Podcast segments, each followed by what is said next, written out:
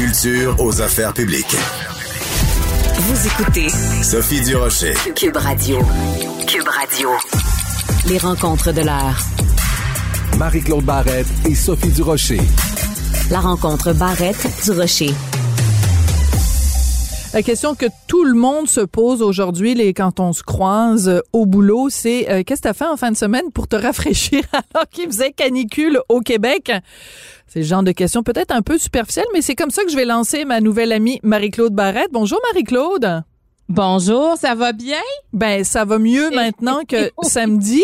Écoute, moi, je suis Ah, allée ouais. au Super Aqua Club de Pointe-Calumet, puis j'ai passé la journée les deux fesses dans le lac. Ah ouais, puis t'as aimé ça, ça t'a fait du bien? Ah, ça m'a fait du bien. Toi, comment t'as fait pour te rafraîchir? Écoute, j'ai moi j'ai été euh, j'ai marché beaucoup avec mes chiens. Moi j'ai un bébé chien, j'ai un gros chien, un vieux chien. Et euh, écoute, il y avait très chaud eux autres aussi, mais euh, je suis pas allée dans un bassin d'eau. J'ai pas fait ça. Moi, je suis restée à l'intérieur. C'est-tu pas beau, ça? Ben, je écoute, suis euh, restée au frais parce que moi, je suis fragile, à- ben fragile, sensible à la chaleur. J'ai beaucoup de misère avec ça. J'ai plus de misère avec la, la chaleur que le froid. Et j'ai la chance d'avoir euh, de la climatisation, donc j'ai lu à l'intérieur. Bon, ben écoute, euh, on, on- je suis contente de quand on a la clim puis quand on a accès euh, à un plan d'eau, tout va bien, mais quand même Oui. quel quel week-end puis quel euh, quelle Ah, moi, canicule, le gros délire, toi. Et écoute, on a justement des sujets assez chauds dont on veut Oui. discuter. Euh, entre autres, Dominique Anglade qui ose demander la vaccination pour tous. Euh, tu m'as écrit une petite note en disant, elle dit tout haut ce que plusieurs pensent tout bas, tellement. Ben, moi, je trouve qu'elle joue son rôle de chef de l'opposition officielle. Tu sais, à un moment donné, il faut prendre des positions, il faut polariser. Et effectivement, tu sais, je pense qu'il y a plusieurs personnes qui se disent, mais ce serait pas plus simple de dire, ben, regarde, c'est obligatoire la vaccination. Oui, il y en a qui vont dire, c'est mon corps, c'est mon choix, mais il reste qu'il y a comme une protection pour l'autre, une protection pour soi. Et surtout, tu sais, quand tu es chef euh, d'un parti politique, chef de l'opposition officielle, tu veux pas aussi revenir en arrière. Tu sais, dans le fond, c'est que tu comme euh, tu projettes un jour d'être la personne qui va prendre des Mhm. décisions. Elle projette d'être première ministre. Donc, il faut déjà qu'elle pense à ça, puis dire dans quel état ça va mettre, entre autres, l'économie québécoise, tu sais, de, de savoir que tout pourrait encore s'arrêter ou peut-être, en tout cas, ralentir. Fait que c'est sûr qu'il y y a cette crainte-là.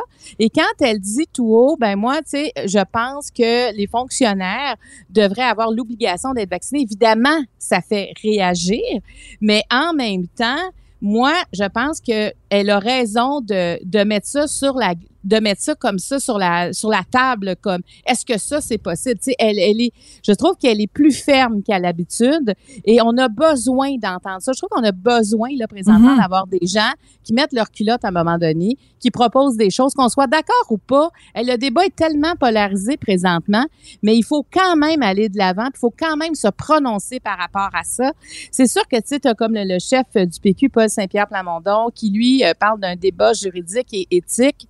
Mais on dirait que ça, ça veut dire, tu sais, ça va être quand, ça? Ben oui. J'ai comme l'impression que c'est des délais et des délais, alors que là, la quatrième vague, elle est là. Et quand on regarde partout dans le monde, on peut pas dire que ça va bien présentement. On se le dit à chaque semaine. On a toujours espoir que la semaine suivante, ça va aller bien. Finalement, chaque semaine, ça ne va pas. Alors, elle, elle se dit, qu'est-ce que j'ai comme moyen, moi, présentement, peut-être pour faire avancer les choses? Ben, elle, c'est ce qu'elle demande et ça, ça fait jaser, là, ce qu'elle demande, là. Mais tu sais que en plus quand on regarde les chiffres parce que la semaine dernière, on a atteint l'objectif qu'on s'était fixé que le gouvernement en tout cas nous avait fixé, il avait dit il faut que d'ici le 31 août, 75% des gens de plus de 12 ans aient le vaccin, aient leur deuxième dose. Ben, on l'a atteint avant le 31 août, on l'a atteint la semaine dernière. Ça veut dire que concrètement, là, il y a seulement 25% des gens qui sont admissibles au vaccin qui l'ont pas encore eu. Tu sais, on peut regarder le verre à moitié vide, on peut regarder le verre à moitié plein, mais moi, je le regarde vraiment à moitié plein et je me dis, il y a quand même 75% de la population québécoise en état de se faire vacciner qui a compris l'urgence de la situation. Puis c'est pas rien, Marie-Claude, parce que ça veut dire qu'on est un des endroits au monde où il y a eu la plus grande adhésion à la vaccination. Alors oui, il y a des gens qui manifestent euh, dans les rues. Oui, il y a des gens qui sont récalcitrants. Oui, il y a des gens qui m'envoient des lettres de bêtises quand je monte des photos de moi euh, en, disant que je suis fière d'être vaccinée. Mais vous êtes une minorité, les amis. La, la grande, grande, grande majorité des Québécois sont des gens intelligents, sont des gens sensibles, sont des gens qui croient à la science. Puis ça, je trouve que c'est vraiment important de se le rappeler, Marie-Claude. Moi, ça m'a redonné confiance dans les, dans les Québécois. Oui, absolument, absolument. On a adhéré à cette campagne-là parce qu'on avait envie aussi de se libérer. Tu sais, je pense que ça, ce message-là a bien été passé. Ce qui complique la donne présentement, c'est comme si nous, on a atteint l'objectif. Et là, le virus, lui, continue, tu sais, comme, c'est-à-dire qu'il est encore plus puissant. Et quand on regarde l'ensemble des scientifiques mondiaux, présentement, disent, mais ce serait quoi c'est-à-dire qu'ils savent même pas ce serait quoi le taux pour une population pour s'assurer que le variant euh, s'éteigne. C'est très difficile présentement. On est comme entre deux eaux. Alors, mm-hmm. j'ai comme l'impression que les, différents gouvernements disent plus qu'on a de gens qui sont vaccinés, ben ça peut pas, ça peut pas être négatif, ça peut être que positif. Mais disons que le variant est venu brouiller les cartes. Puis, tu sais, je, je je comprends ce que, que veut dire euh, euh, Dominique Anglade. Tu sais, je veux dire, quand tu es chef de l'opposition, faut, faut que tu faut que tu proposes des choses. Mais tu as raison de dire qu'il faut quand même faut quand même ne jamais oublier, oublier qu'on est beaucoup plus à être vaccinés que ceux qui ne le sont pas. Parce qu'on a l'impression qu'ils sont des milliers dans la rue, mais on est des millions à avoir été vaccinés. Il hmm. faut jamais, faut jamais oublier ça. Alors, je voulais quand même souligner euh, Tout ce geste-là qui est absolument pas banal euh, de Dominique Anglade. Oui. Puis tu veux me parler de démobilisation? Au cours de ah! toi? Il y a beaucoup de gens, ah! euh, aussi bien dans le domaine de la santé qu'en éducation, qui sont démobilisés. Raconte-moi, raconte-moi ce que tu veux dire. Ben, OK, là, là, j'étais la semaine dernière euh, entourée euh, de, de, de, gens avec qui je vais travailler et tout ça. Et là-dedans, il y en a qui sont enseignantes. Et puis que j'étais comme curieuse de savoir euh, ben, pourquoi tu n'enseignes pas, tu sais.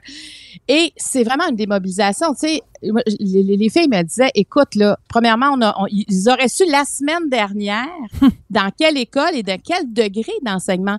Et, et, et, et tu sais, c'est insécurisant si c'est sais, qu'est-ce que tu vas faire, tu le sais, genre une semaine avant de commencer. Là. Ça, ça c'est pas la première fois que j'entends cet mm. argument-là parce que ça revient tout le temps, cette, cette, cette cet effet de dernière minute, ça, a l'air à, fonctionner Les affectations à la dernière minute. Ben oui, oui, oui. c'est très difficile quand tu veux planifier tes choses. Il y a aussi une impression de tout donner, mais de toujours manquer de temps. Et ça, je l'entends des infirmiers, des infirmières, des enseignants. Et ça, c'est épouvantable parce que ça développe un sentiment d'incompétence. Si tu rentres là, c'est ta vocation, tu arrives comme enseignanteur de voir tes élèves et tu te rends compte qu'il manque, on le sait, là, qu'il manque beaucoup de professionnels entourant l'éducateur, l'enseignant. Et ça veut dire que l'enseignant se retrouve avec une tâche qui est immense. Et tu as beau travailler la semaine, le soir, les mm. fins de semaine, ça marche pas, il te manque du temps. Donc, il y a une grande démotivation. On parle, tu sais, écoute, c'est terrible. les, gens ont peur de tomber en épuisement. On le voit chez les infirmiers et les infirmières. Il y en a beaucoup présentement qui sont en arrêt de travail pour épuisement professionnel. Puis quand on pense aux infirmières, aux infirmiers, ils ont une obligation aussi de faire des heures supplémentaires. Oui, c'est le fameux TSO, Marie-Claude, le fameux temps supplémentaire obligatoire. Et ça, c'est vraiment une mesure là, qui est en train de, de mettre à terre vraiment les, les, les gens qui travaillent dans le système de santé. Ben, on a vu en fin de semaine euh, au centre hospitalier de l'Université Laval Hein, les infirmiers infirmières euh, qui sont à l'unité de néonatologie, euh, ils étaient euh, plusieurs à, à, manifester en fait pour dire écoutez, ça n'a plus de bon sens la pression qu'on exerce sur nos épaules. On n'a pas envie non plus de fragiliser les soins qu'on offre à nos petits patients qui sont dans notre unité. C'est qu'ils lancent des cris d'alarme. C'est un jour, on ne pourra plus y arriver. Et on, écoute, il y en a qui pleuraient pendant qu'elle hmm. prenait la parole. Je veux dire, c'était extrêmement touchant.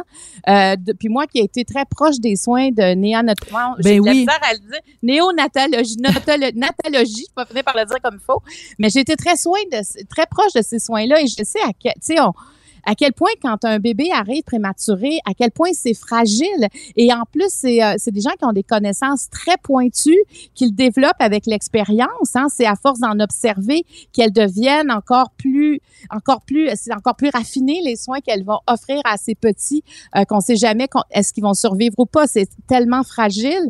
Ben ces, ces femmes et ces mm. hommes-là nous lancent un cri du cœur, mais mais tu sais, on voit qu'il manque des gens partout présentement. La, moi, je me souviens quand j'ai commencé à faire de la politique en 86, ça fait hum. quand même longtemps. On parlait de que, que dans les dans la, d'ici 30 ans, 30 ans plus tard, en fait, probablement que la pyramide serait inversée. C'est-à-dire qu'avant, il y avait plus de jeunes et les personnes plus âgées étaient, il y en avait moins en haut de la pyramide, donc il y avait plus de jeunes. Mhm pour en fait rapporter des impôts et des taxes pour, pour payer l'ensemble de la pyramide. Maintenant, ben c'est qu'il y en a moins en bas qu'il y en a en haut. Donc, ça ne, ça ne fonctionne pas. Puis on le sent dans tous les domaines d'activité. Il manque du monde. Mm. Mais quand on regarde les infirmiers et infirmières, ça fait des années qu'ils crient que, que ça ne fonctionne pas. Et notre système de santé, c'est quand même ce qui nous coûte le plus cher. C'est quand même aussi ce dont on doit s'il y a quelque chose qui fonctionne, si ça ne fonctionne pas dans une société, le système de santé, ben on a un grave problème. Même les médecins de, de l'hôpital Maisonneuve-Rosemont ont lancé un cri du cœur au mois de juillet. Ils, écrivaient une lettre ouverte qui s'appelait Naufrage du système de santé, où ils disaient il nous manque d'infirmiers et d'infirmières dans les urgences. Alors il y a il y a comme une quand je regarde l'état du Québec, et c'est pas juste au Québec, hein, l'inversement de la pyramide, mais quand on regarde. C'est le vieillissement de la population qui est assez, qui est assez répandu. Oui. Exactement. Puis on renouvelle peut-être pas assez par l'immigration, peut-être pas assez par les naissances. Il manque de monde, mais il reste que les gens qu'on a, Sophie, il faut faut pas qu'ils tombent au combat. Tu sais, déjà qu'il n'y en a pas assez, si nos gens tombent au combat, si les enseignants, enseignants disent, ben moi, ça me tente plus d'enseigner, je vais aller faire autre chose, mais qui va enseigner à nos mm. élèves? Qui va nous soigner dans les hôpitaux? Moi, en tout cas, je te dirais que si j'étais en politique présentement, je trouve qu'il y a énormément à faire. Il y a comme une révolution qui s'en vient parce qu'il va falloir changer notre façon de faire. Il va falloir repenser parce qu'on ne peut pas vivre avec des gens à bout comme ça. Moi, je vais mm. souvent, euh, j'ai quelqu'un de proche de moi qui est malade et ça m'apporte souvent aller à, à l'hôpital. Et, et, je le vois, là, les gens qui devaient quitter à 16 heures, finalement, ils vont être là jusqu'à minuit. Parce ça n'a aucun sens. Ils sont épuisés. ces, enfants, ces gens-là, ils ont une vie. Là, ils ont, il faut qu'ils retournent chez eux à un moment donné. Alors, euh, juste un instant, j'ai un petit problème. Ben oui, on parlait de ton chien tout à l'heure. Ben, là, je pense qu'on l'entend. Attends, attends, je vais l'envoyer parce que tu vois que... Bon, Excuse-moi. Non, Marie-Claude, il n'y a pas de problème. C'est-tu quoi? C'est ça la vraie vie. On parlait du télétravail l'autre jour. La vraie vie, c'est que tu fais ton, on peut le dire, hein, tu fais ta chronique euh, ce matin de ton chalet. Puis au chalet, il y a ton chien. Puis regarde, moi, c'est la vraie vie. J'adore ça. On le coupera pas au montage. T'en fais pas, on va le garder. Ah, tu vas entendre ma petite Tokyo. ah, ben là, moi, je trouve que c'est important de montrer les vraies choses, les vraies affaires. Mais, euh, mais Marie-Claude, je suis entièrement d'accord avec toi. Puis j'aime ça quand tu commences une phrase en disant si je faisais de la politique en ce moment, parce que euh, ben écoute, moi je trouve que tu as, ça au fond de toi, là, cet, cet engagement, cette, cette volonté-là de, de, de, de, défendre des causes. Je veux juste faire une petite parenthèse, si tu le permets, parce que tout à l'heure, tu as dit euh, que tu as, fréquenté, toi, justement, les unités de néonatologie. Je veux juste rappeler à ceux qui ne le savent pas encore que euh, tu as, eu une expérience avec, avec ton fils et tu en as écrit, tu en as fait un livre qui s'intitule La couveuse, qui est sorti en 2014. Alors, c'est pour ça que tu faisais référence à ça. Parce que je sais, toi, tu trop modeste, alors tu nous le, tu nous le rappelleras pas, mais je trouve que c'est important de, de, le rappeler. J'ai vu le travail de ces gens qui est exceptionnel. C'est du 24 heures sur 24, ça n'arrête jamais. Et quand j'ai vu ces femmes et ces hommes sortir euh, en disant ça n'a plus de bon sens, ça m'a vraiment ah, ça m'a vraiment touché parce que je me dis on peut pas les laisser tomber comme on peut pas. Et ceux qui ont décidé de le faire, puis qui quittent la profession, ça n'a pas de sens. On ne peut pas se permettre ça. Alors, il faut qu'on trouve des solutions euh, pour éviter ce genre de situation. Puis écoute, ça déborde de partout. Alors, ouais, je voulais rendre hommage, en fait, aux enseignants, aux infirmiers, aux infirmières. Je trouve que euh, ils sont euh, ils sont les piliers, en tout cas, un des gros piliers de notre société. Ouais, écoute Marie-Claude, normalement c'est les deux sujets dont on voulait parler ce matin, mais je t'en lance un autre parce que il y a une phrase qui m'a qui me hante depuis que je l'ai lue en fin de semaine, puis je veux te la soumettre. C'est ce qui se passe en ce moment avec les femmes en Afghanistan, avec le retour des talibans.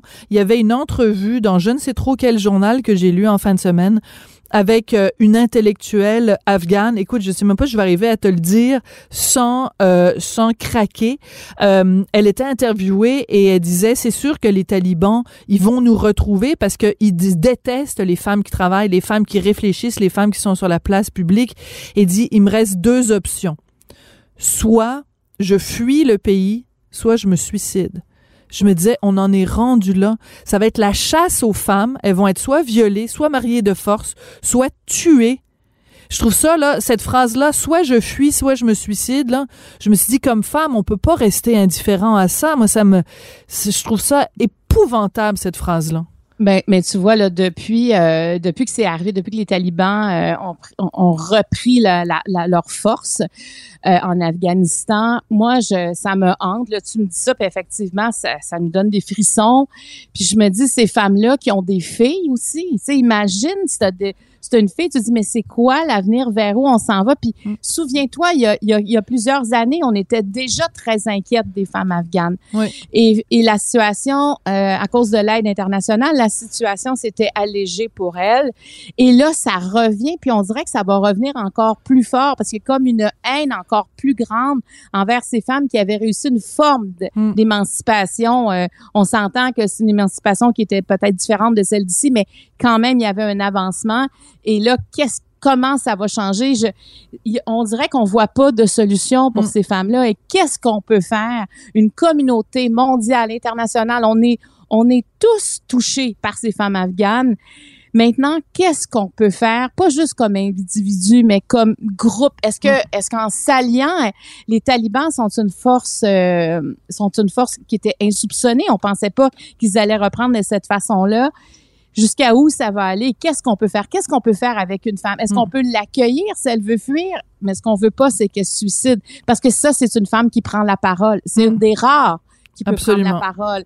Alors, c'est absolument terrifiant. inquiétant. C'est terrifiant, c'est terrifiant et ça se passe. C'est pour ça que des fois, faut, faut, faut penser, on a l'impression qu'il y a des choses qui sont très graves, puis qu'est-ce qui est plus grave que ce que ces femmes-là sont en train de vivre? J'aurais de la difficulté à te nommer une chose, et ça se passe sur notre planète présentement en 2021. Alors, c'est sûr que ça va prendre une mobilisation, mais qu'est-ce qu'on peut faire? Moi, jusqu'à maintenant, j'arrive pas à, à voir qu'est-ce qu'on peut faire alors que les forces internationales hmm. quittent présentement le bateau. Ouais, c'est vraiment euh, c'est vraiment un cri du cœur moi qui m'a qui m'a vraiment marqué puis euh, je voulais en parler avec toi ce matin parce que cette phrase là me hante.